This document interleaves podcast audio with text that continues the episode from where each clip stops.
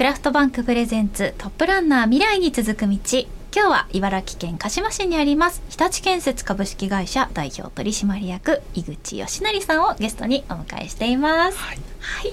さて井口さん、ここからはねちょっとこう肩の力を抜いていただいて、はい、ちょっとプライベートな部分に迫っていきたいなと、はい、思っているんですが、さっきね音楽がお好きだということをちょっとお話しさせていただいたんですが、はい、ギターを弾かれるんですよね。そうですね。結構、は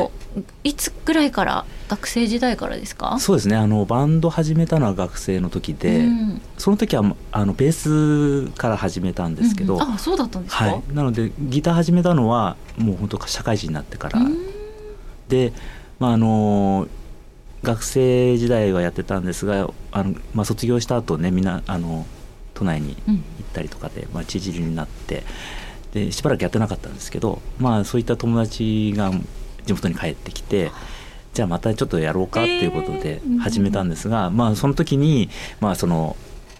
要はパート何やるかっていうので、はいはいはい、で、当時ギターやってたのがベースをやりたいって言い始めて、おー、はい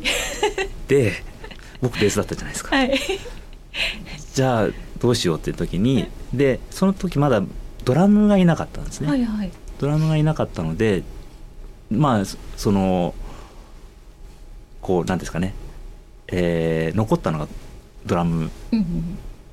で、はい、僕は一時そのドラムもやってたんです。あ、器用ですね、はい、その時ゲームセンターでこうドラムマニアっていうのが、はい、ビートマニアっていう、うんうんうん、音ゲーが流行って、はいはい、その派生のあれでドラムマニアっていうのもあって、それ結構得意だったんですよ。ハードモードとかも普通にできたので、うんうん、あ、すごいですね。で、こんだけ叩けるなら、本物のドラムを叩けるんじゃないかっていう、その安易な気持ちで始めてで、それなりには叩けたんですね。はい、叩け、もう今はもう多分無理ですけど、でその後本業のドラムが見つかり、うん、で僕の居場所がなくなったんですね、はい、でじゃあギターをねツインでやろうと、うんいうことで僕はギターを始めたんです。でもそのベース譲ってあげるところ優しいですねそうですねいや僕ベースしかできないんだけどっていうね、ベースしか持ってないし、取られちゃって、はい、でそのベースをやりたいっていうのも電子ドラム持ってたんですね。おうおう、ドラムやればいいじゃんって話なんですけど、そうですよねでそのドラムを僕が譲り受けて、複雑だなそんなこんなで、一応一通りはね、そうですよね、はい、楽器は、はいやってきました。ちなみに歌はですね、苦手じゃないんですが、うん、ここ最近はもうコロナでずっとそういう歌ったりとかっていうのをできなかったじゃないですか、うん、で開けて、久しぶりに歌ったんですけど、もう1曲歌っただけでも喉が潰れちゃう。でも歌う機会があるって別に普通の人はないですからねいやすごい、歌も歌えるんだ。いや本当に音楽のね才に恵まれた方なんですね、井口さん。恵まれたという、下手の横好きなんですけど、はい、好きなジャンルがヘビメタ。そうですね、はい、うんということで、とかハードロックとかそういう系が、井口さんのこのちょっとお会いして受けるこう柔らかい印象とはちょっと違いますちょっとびっくりしました、はい、もう結構その学生バンド組んでた時代からお好きなんですか？そうですね、学生の時はやはりミーハーなところもあって、うん、その当時でいくとボーイとか、うん、あとユニコーンとか、はい、そういうバンド、本当に日本のバンドをコピーすることが多かったんですが、社会人になってからですね、はい、洋楽の方メインでやるようになったの、うんうんうん、はい、何がきっかけでそっちのジャンルがお好きになったんですか？そうですね、もともとはこれあれなんですけど、その週刊少年ジャンプで、掲載されてた漫画で、そういう洋楽のバンドだったりとか、そういう名前を用いたその登場人物だったりとか、技の名前だったりとかっていうのをやってた漫画がありまして、でそれで、この、名前って由来って何なんだろうっていうところから、そのバンド、はい、の存在を知ったっていうのが、はい、でその当時、まあ、その小学校の時でもそれをこう気になって、調べた友達がいて、でその友達がいろいろこうあれこれ CD を集めて聞いたのがまあきっかけですね。へー、はい、確かに昔って CD の貸し借りとかしましたよね。そうですね、はい、なんか懐かしい。それでね、それ聞いた時にもう本当にショックを受けまして、こんなねあの曲があるのかと。確かに、はい、でちょっとのめり込みましたね。へー、はい、じゃあもう結構学生時代それ以降は、うん、そのあたりのジャンルの結構激しい感じの、そうですね、ずっと聴いてた感じですか。はい、まあ、ちょっと学生の時は CD を買うお金がなかったので、まあそのね、友達から借りてとかっていうの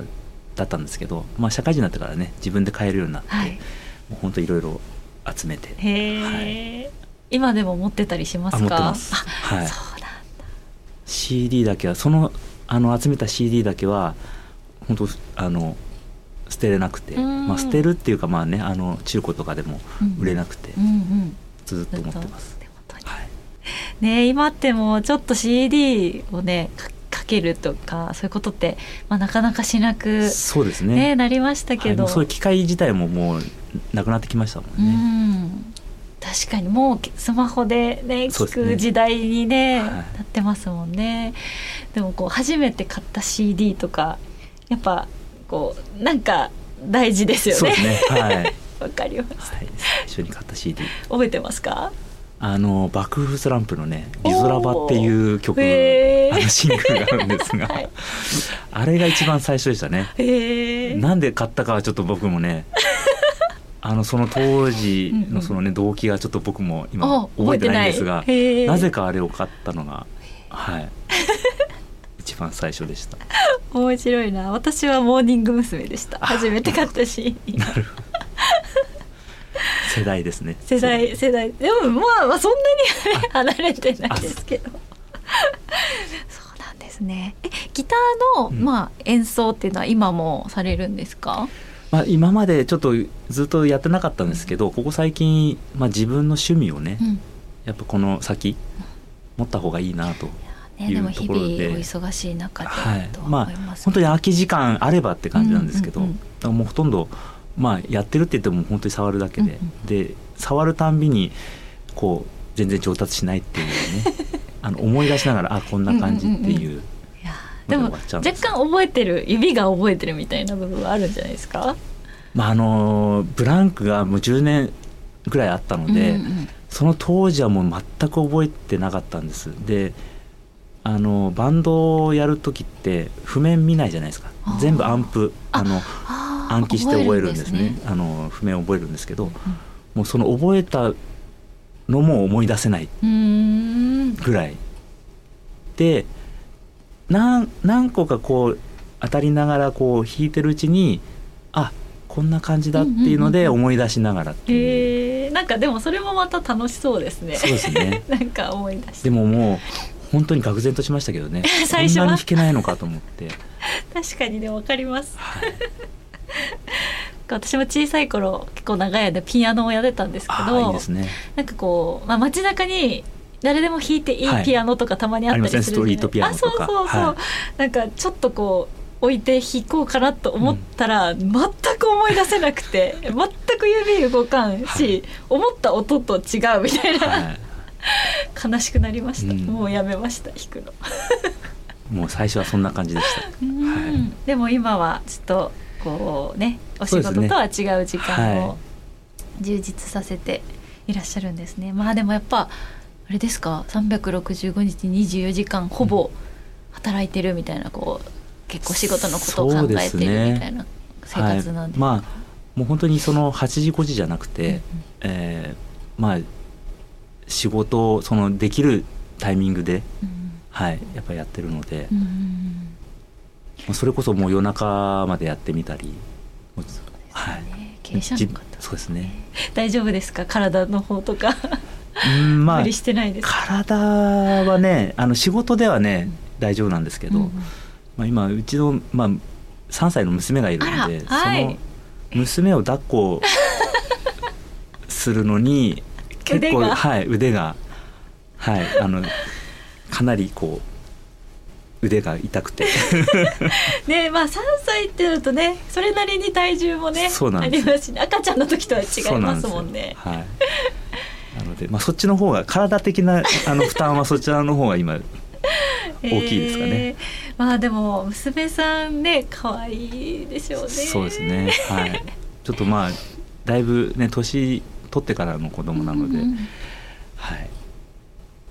可愛いですね。ちょっと将来のことをちょっと考えるだけで悲しくなったりとかよく聞きますけど。そうですね、ちょっと考えられないですね、想像できないですね、はい、やっぱそうなんですね、うん、できればずっとこのままねいてほしいですけど、そういうわけにはいかないですからね。確かに確かに、井口さん自身が想像もしない人生をね歩んできたのと同じように、娘さんにもねどんな未来が待ってるかはね分かんないですから、ね、はい、楽しみですね。でもそうですね、はい、うん、どうですか、建設業方面に娘さんがみたいな想像はまあ本人がねやっぱ望むことをやらせたいと思うんで、そちらを望めばね、うん、まあ助言もできるでしょうけど、うん、まあ、できればそれ以外の道に進んでもらいたいですけどそうなんですか、はい、でもなんかこう父親と娘でね、なんか建設業ってなんかちょっと想像するとかっこいいなと思いますけどね。まあ、そういう会社もありますよね。はい、ね、やっぱちょっと娘さんが継がれてやられてるところも、ね、はい、ね、なかなかやっぱり、まあ、女性よりはやっぱ男性の割合が多い業種ですからね。なんかまあ力とかそういった体格的な理由もあるんでしょうけど、うん、女性もね活躍できるような業界になるといいなと思いますが、うん、ちなみにドライブもお好き。はい、そうですね、はい、これも結構車がお好きですか、それともこうドライブすること自体がお好きですか。まあ、車も好きですけど、うんうん、まあ、そこまでこうオタクな感じじゃなくて、うんうんうん、はい、割とまあ運転する方が好きですかね。なんかこう、はい、気分転換になりますか。そうですね、はい、まあ、車運転してる分には別にもう何時間運転しても、はい、長距離でも、はい、なんか最近行かれたドライブとかはありますか。そうですね最近で言うとやっぱりちょっとコロナもありましたし、うん、子供もまだ小さいので遠出はなかなかできなくて、うん、週末はもうね家庭の、うん、はい、ことにということなので、まあ、ただその独身時代でしたら、うん、そうですね、まあ、遠いところだと、まあ、京都の方まで行ってみたりとか。茨城からですか。そうです遠いとか、まあ、近場でも、まあ、仙台とかそういう東北の方とか行ったりとか、はい、はい、京都って何時間かかるんですか。ですね、6、7もっとかかる。休まなければ休んでください。休まなければ多分10時間以内では着くと思うんですけど10時間ただまあ休んでどっかでねこう休憩挟んでってやるとやっぱり12、3時間ぐらいゆっくり行くと、それでもなんかしんどいっていうよりかはもう楽しいか。そうですね、はい、面白いなドライブ、うん、私も運転は、まあ、できるんですが、はい、やっぱなんかもう2時間とかしてるだともう疲れちゃいますね。あ、そうですか。もう2時間はもう全然、はい、ドライブしたうちに入らないですね。あ、それはドライブじゃない、はい、失礼しましたそうですか、はい、井口さんはそのご出身がなんか鹿島ということですか、うん、はい、なんか鹿島周辺とかになんかおすすめのドライブスポットみたいなとか、まあ、茨城とかにもあったりしますか。そうですね、なんかこう海に面してるから、はい、気持ちいい道路とかあるんじゃないかなってなんかこう想像したんですが、はい、まあ、残念ながら鹿島市でいうとドライブスポットっていうのはなかなかこうお伝えできないんですがまあ、茨城で言えば、うん、まあ、やっぱりその海岸線沿い、うん、51号線沿いをずっと走っていただくと、まあ、大洗とか、うん、水戸の方面行くとこう割とこう開けたところがあるので、まあ、そこは見晴らしも良くて、はい、すごい素敵な、はい、景色が見れると思います。はい、鹿島のおすすめなポイントというか、まあ、どんな街ですかね。その鹿島ですかね、はい、まあ、鹿島市はそうですね、まあ、自然もそれなりに残っていて、うん、まあ、食べ物も美味しくて、うん、で程よく田舎で、うん、なのでまあそうですよね、はい、東京にも出られるし、そうですね、なのでまあ住みやすい町ですね、うんうん、あとは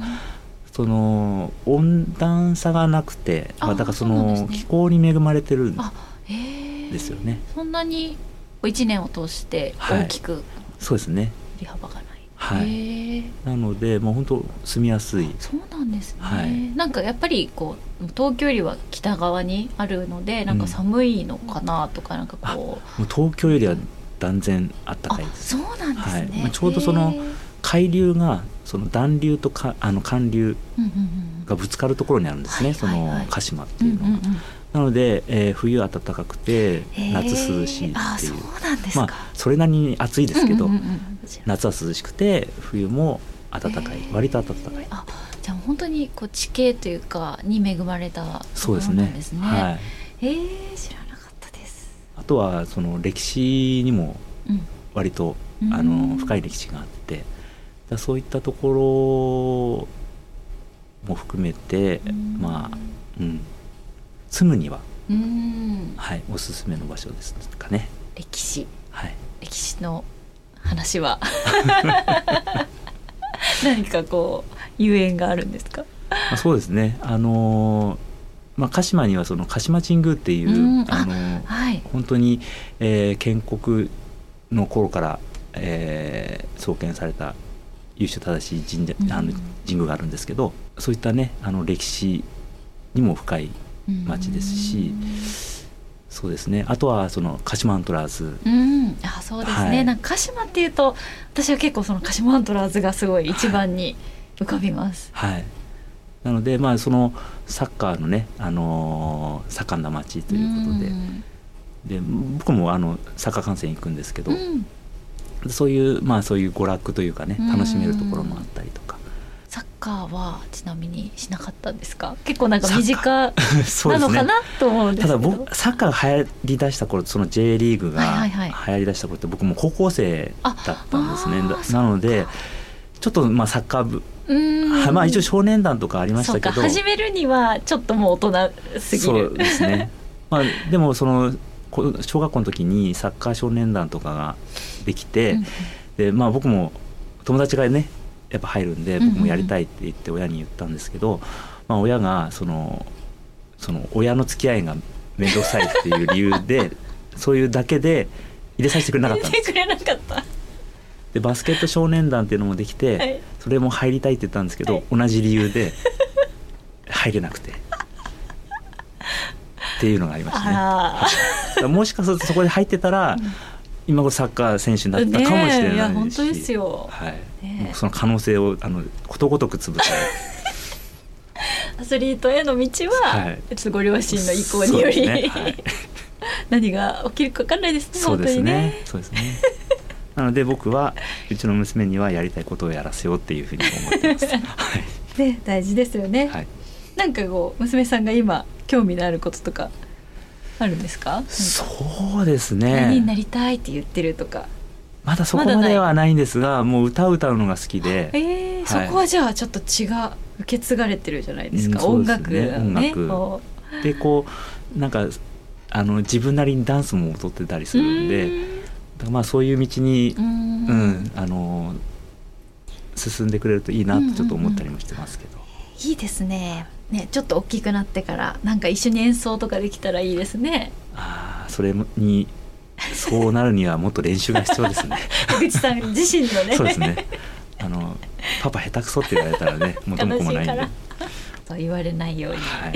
まあ、お忙しいと思いますが、ね、しっかりとこう心を休めてギターとかねする趣味の時間も、はい、そうですね、やっていただきたいです、はい、頑張ります